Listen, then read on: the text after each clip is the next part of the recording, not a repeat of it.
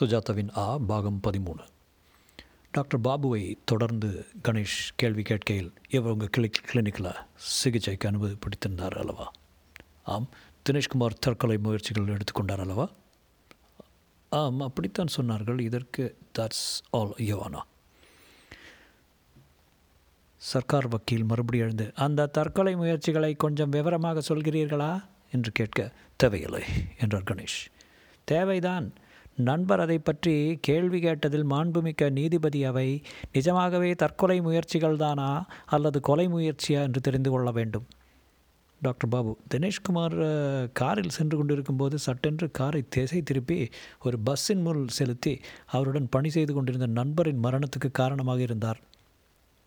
True mister Ganesh என்று நீதிபதி கணேஷை பார்க்க நான் அந்த சம்பவத்தை சொல்லவில்லை. டெல்லியில் ஒரு முறை பால்கனியில் வெளியே குதிக்க முற்பட்டார். அதை பற்றி எனக்கு விவரம் தெரியாது என்று டாக்டர் பாபு சொல்ல சர்க்கார் தரப்பு வக்கீல் குதித்தாரா அல்லது தள்ளினாரா? என்று கேட்க எல்லோரும் சிரித்தார்கள். நம் நண்பர் ஒரு நேரடியான இரக்கமில்லாத குற்றத்துக்கு மனோதத்துவ பூச்சி கொடுக்கிறார். What's the motive my dear friend என்று கணேஷ் அவரை கேட்க எத்தனையோ இருக்கலாம். பொறாமை சந்தேகம் அவர் வாழ்க்கையின் அத்தனை கணங்களையும் கொண்டு வந்தால்தான் காரணம் முழுமையாக சொல்ல முடியும். அதை பற்றி அப்புறம் பேசலாம். இப்போது சாட்சிகளை விசாரிக்கலாம் என்றார் நீதிபதி. சர்க்கார் தரப்பிலிருந்து வக்கீல் எனக்கு இன்னும் சில சாட்சிகள் இருக்கிறார்கள்.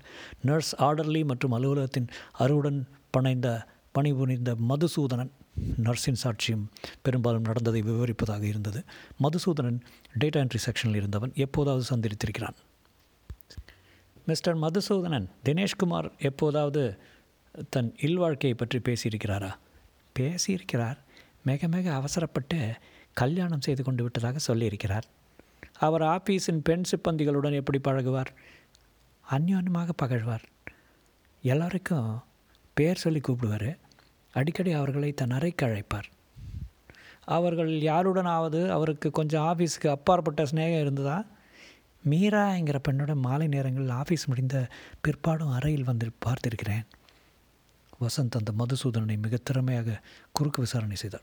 மிஸ்டர் மதுசூதனன் எத்தனை முறை தினேஷ்குமாரை நீங்கள் ஆஃபீஸ் விஷயமாக பார்த்துருப்பீங்க?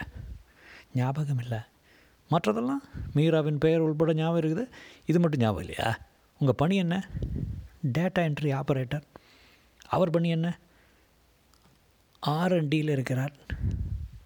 அலுவலகப்படி உங்கள் வேலைக்கும் அவர் வேலைக்கும் ஏதாவது ஸ்நான பிராப்தி சம்மந்தம் உண்டா? இல்லை. ஆனால் அவர் எல்லாரையும் அறையில் அழைத்து பேசுவார். அதே போல் பெண்களையும் அவர் அழைத்து பேசியிருக்கலாம் இல்லையா? இருக்கலாம் ஆனால் அவர் எப்போதாவது உங்களிடம் வந்து என் மனைவி சரியில்லை ஏமாற்றுகிறாள்னு முறையிட்டிருக்கிறாரா? எப்போதாவது ஒரு கொலை செய்வதற்கு ஆயுத்தங்களை பற்றி பேசியிருக்கிறாரா? இல்லை சரியாக ஞாபகப்படுத்தி பாருங்கள். தினேஷ்குமாரோட நீங்கள் ஆஃபீஸில் எத்தனை முறை பேசியிருக்கீர்கள்? ஒரு தடவை ரெண்டு தடவை. நீங்கள் ஒரு தடவை கூட அவரோட பேசியில்லைங்கிறேன். அவர் மற்றவரிடம் பேசும்போது அருகில் இருந்திருக்கிறேன். Hear here say your honour இதை குறித்து கொள்ள வேண்டும். மிஸ்டர் மதுசூதனன் உங்கள் அலுவலகம் எங்கே? தேனாம்பேட்டையில். தினேஷ்குமாரன் அலுவலகம் கட்டடமும் அங்கே தானே இருக்கிறதா? இல்லை பீட்டர்ஸ் ரோட்டில் ஆனால் தட்ஸ் ஆல் ஆனர் சர்க்கார் தரப்பு சாட்சிகள் முடிந்த பின் முதல் காட்சி சாட்சியாக டாக்டர் மேக்நாத் டிஃபென்ஸ் தரப்பில் அழைக்கப்பட்டார். மேக்நாத்தின் அலுவல் அலுவல்கள் படித்த படிப்பு அவர் ஏறக்குறைய மனோதத்துவத்தில் இந்த நாட்டின் தலை சிறந்த விற்பனர் என்பதையும் அதில் அலட்டிக்கொள்ளாமல் கணேஷ் தன் கேள்விகளை வெளிக்கொணர்ந்தார். டாக்டர் மேக்நாத் தினேஷ்குமார் உங்களிடம் இயந்திர நிலையில் வந்தார்.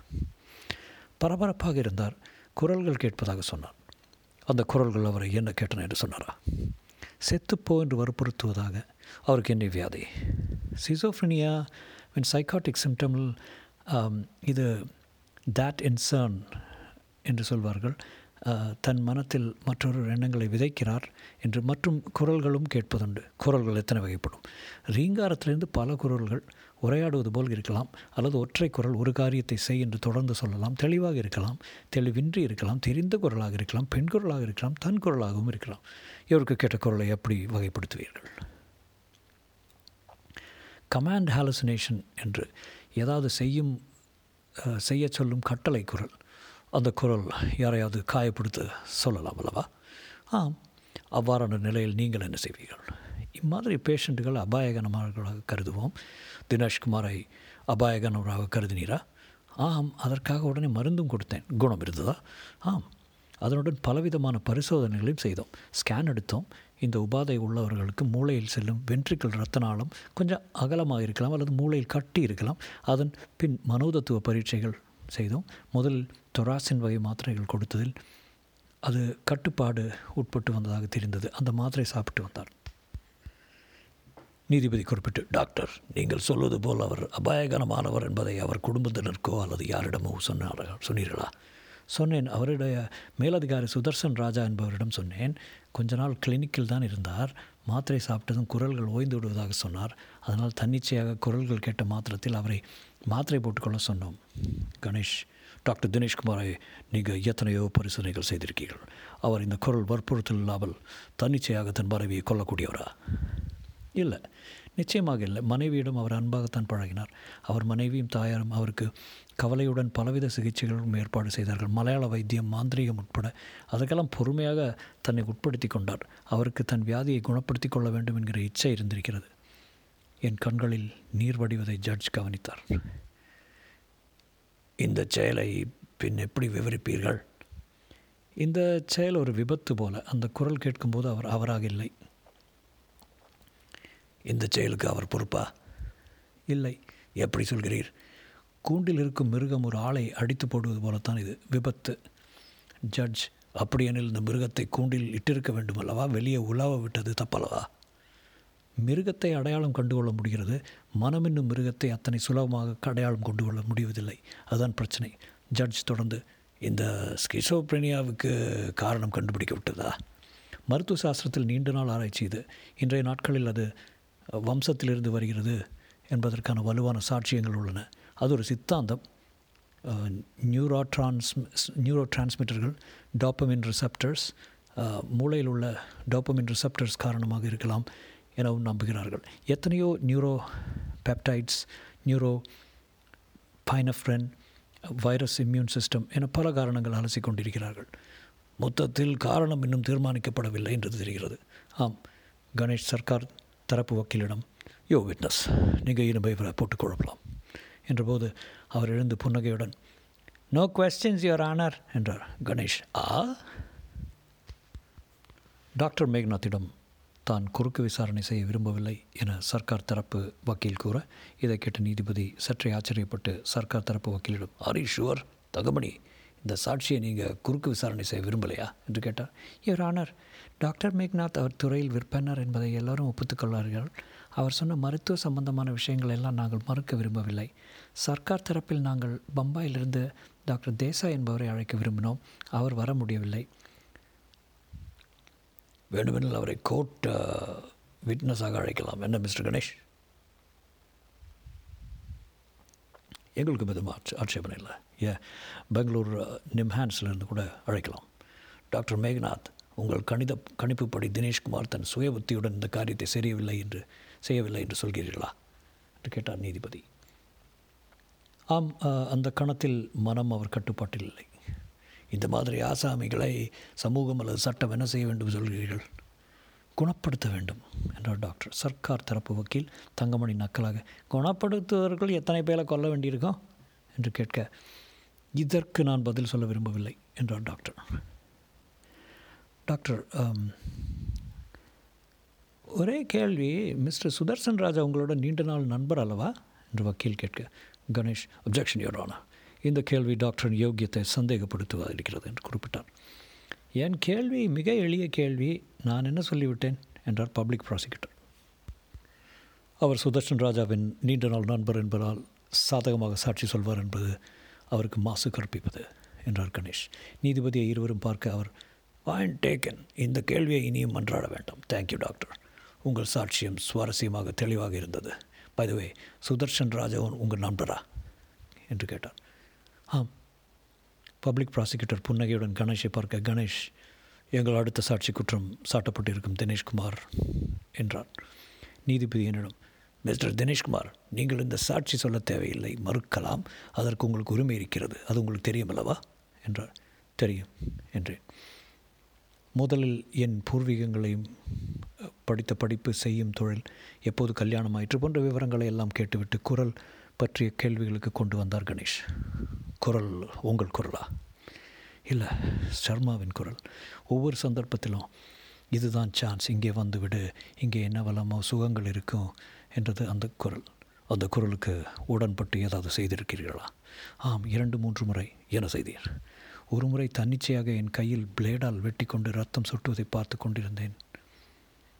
ரவி என்னும் ஆஃபீஸ் நண்பனுடன் காரில் சென்று கொண்டிருக்கும்போது பஸ்ஸின் பாதையில் காரை திருப்பி விபத்தில் நான் தப்பித்தேன். அவன் இறந்து விட்டான். டெல்லியில் ஒரு முறை ஹோட்டல் பால்கனியில் குதிக்க முற்பட்டேன். அப்போதெல்லாம் சுயகாரியமாக செய்தீரா? குரலின் வற்புறுத்தல் அல்ல குரலின் வற்புறுத்தல் பேரில் தான் என் மன மனசாட்சியிடமிருந்து செய்யாத என்ற எச்சரிக்கைகள் தோன்றும். அதையும் மீறி அந்த குரல் என்னை ஆக்கிரமித்துக் கொள்ள என் மனதுக்குள் போராட்டங்கள் நிகழும். இதற்காக டாக்டரிடம் சென்றீர்களா டாக்டர் மேக்நாத் எனக்கு ட்ரீட்மெண்ட் கொடுத்தார். அவர் கொடுத்த மாத்திரைகளால் எனக்கு தற்காலிகமாக நிவாரணம் கிடைத்தது. முதலில் ஆப்ரேஷன் பண்ண வேண்டும் என்று டாக்டர் சொன்னார். அப்புறம் ஆப்ரேஷன் தேவையில்லை என்று சொன்னார். மருந்துகளினால் குணம் ஏற்பட்டது. அந்த மருந்தை விழுங்கினால் குரல்களின் காட்டம் குறையும். எப்போதும் அந்த மருந்தை வைத்திருப்பேன். ஷர்மா என்பது யார்? திருச்சியில் சிந்தாமணி ஸ்கூல் கரஸ்பாண்டாக சமஸ்கிருத வாத்தியாராகவும் இருந்தவர். அவர் இப்போது இங்கே இருக்கிறாரா? இல்லை அவர் கொலை செய்யப்பட்டார். அவர் மனைவி ஜெயலட்சுமியால். மிஸ்டர் கணேஷ் இந்த கேஸுடன் அவர்களுக்கு என்ன சம்பந்தம்? இருக்கிற குழப்பம் போதாது என்று புதுசாக இதை எதற்கு கொண்டு வருகிறீர்? என்றார் நீதிபதி. யுராடா அந்த குரலுக்கு சொந்தக்காரர் இறந்து போன சர்மா என்று ஸ்தாபிக்க அருமையான சாட்சியங்கள் இருக்கின்றன. இது ஒரு ஆச்சரியகரமான கேஸ் இந்த பாதையில் நடமாடுவதில் நீங்கள் ஒரு இந்த கேஸை ஒரு விதமான சூப்பர் நேச்சுரல் தளத்துக்கு கொண்டு செல்கிறீர்கள். அங்கீகரிக்கப்படாத எந்த சாஸ்திரத்தையும் இந்த கோர்ட் ஏற்றுக்கொள்ளப் போடுவதில்லை அது உங்கள் வழக்கை பாதிக்கும் என்று இப்போதே எச்சரிக்க விரும்புகிறேன். கணேஷும் வசந்தும் கூடி பேசிக்கொண்டார்கள் அதன் பின் தினேஷ்குமார் சில காரியங்களை தன்னிச்சை இல்லாமல் செய்தார். திடீரென்று ஒரு ரயில் ஏறி திருச்சிக்கு போனார். திருச்சியில் அவருக்கு பரிச்சயம் இல்லாத பெயர்கள் அவர் ஞாபகத்தில் வந்தன. அவர் மனத்தில் தோன்றிய அத்தனை சம்பவங்களும் சுமார் நாற்பது வருடங்களுக்கு முன் திருச்சியில் நடந்திருக்கின்றன என்பது ஆதாரமான செய்தித்தாள் கட்டிங்குகள் கடிதங்கள் எல்லாம் இருக்கின்றன. என்றார் கணேஷ் சரி அதனால் என்ன ஸ்தாபிக்க விரும்புகிறீர்? என்றார் நீதிபதி. இது வழக்குக்கு சம்பந்தம் இல்லாத விஷயம் யுவர் ஆனார் என்றார் சர்க்கார் வக்கீல்.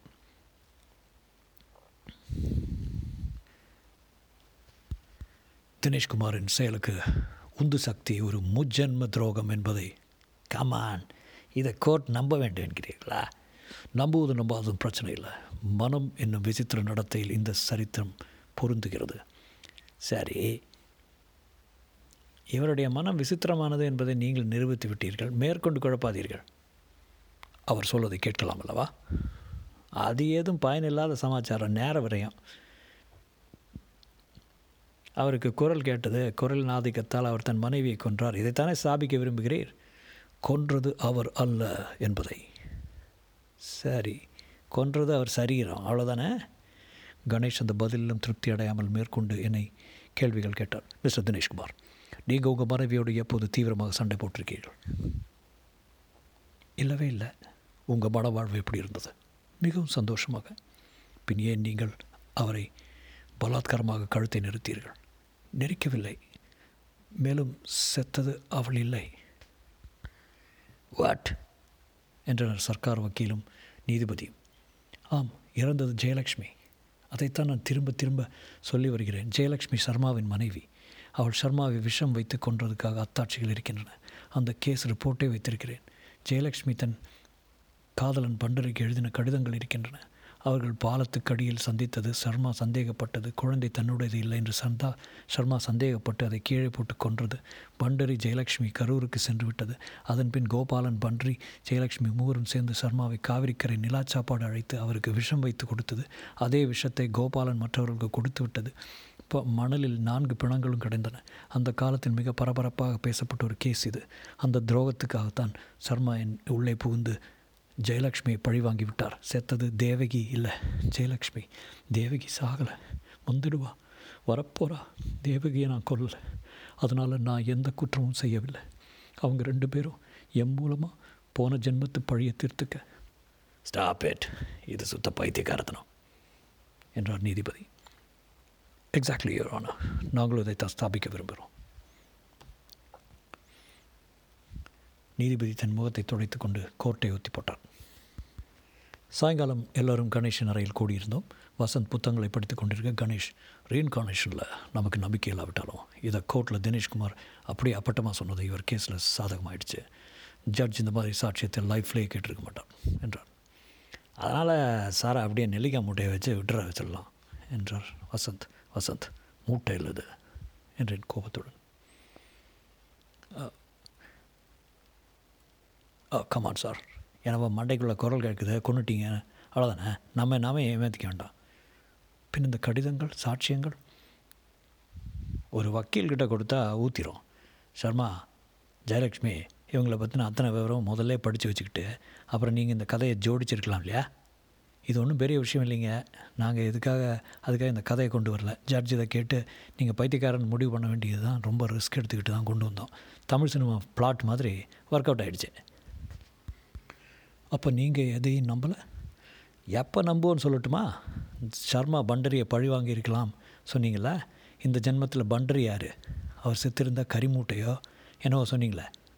எந்த கரிமூட்டை எந்த ஸ்தலம்னு சர்மா கிட்ட கேட்டு சொல்லுங்கள் தோண்டி பார்த்து பண்டரியோ அவருடைய முண்டமோ? ஆப்டா நம்புகிறோம் கணேஷ் வசந்த். கணேஷ் வசந்த் மேல் ஒரு புத்தகத்தை எரிய பாசாங்குடன் சத்தமிட்டார். ஆ!